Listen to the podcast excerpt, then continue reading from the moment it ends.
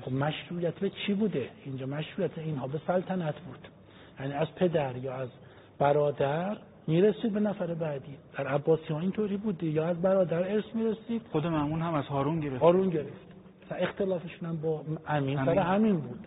حالا این داره اینا پیشکش می‌کنه به دست خودش. ولو برای اینکه مشکل مقطعی خودش حل کنه. به حضرت رضا داره پیشنهاد می‌کنه. خب ما هم پذیرفتن.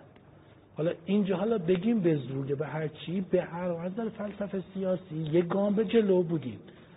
خب یعنی خلافت سلطنت گونه برگشت به خلافت بزد حالا به وسیله چیه که از اهل بیت؟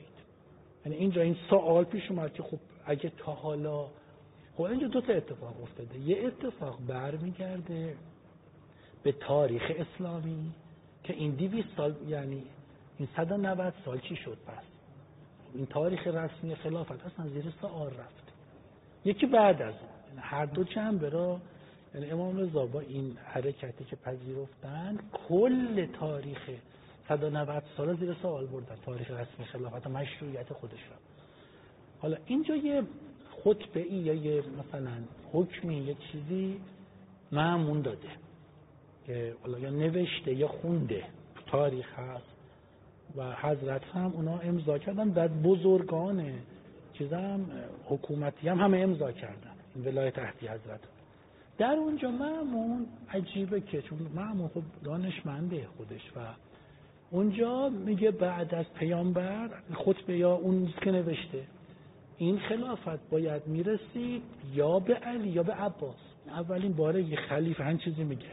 اصلا نامی از خلیفه اول نبرده. خیلی عجیبه. یه خلیفه بیاد خودش. تا حالا شیعه این فقط می‌گفت. حالا یه خلیفه عباسی به سراحت عباس که خب اعتراف کنه. عباس که اینا میگن به خاطر خود نسب خودشون می‌گفتن. چون عباسی بودن.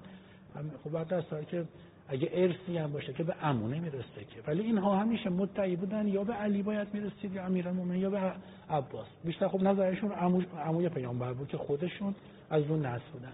ولی اولین بار کسی خلافت ابابکر و سقیفه را یه خلیفه خودش زیر سوال می‌بره. و جالبه که امام هم در اون به قول معروف پارافی که می‌کنن میگن عبدالله معمون. به نکته ای و چیزی گفت که حد به هیچ کدوم از پدران اون به این طال قائل نبودن. این حضرت رضا صریحا نوشتن که عبدالله معمون چیزی را گفت که هیچ کس نگفته. این خیلی نکته است. یعنی حتی پدرش هارون. چون طبق همین چیزی که گفت حتی خلافت خود معمونم زیر سوال رفت. چون تو این خلیف خلافت از کجا آوردی؟ اگه از پدرت بهت ارث رسیده که الان پس به پسرت برسه.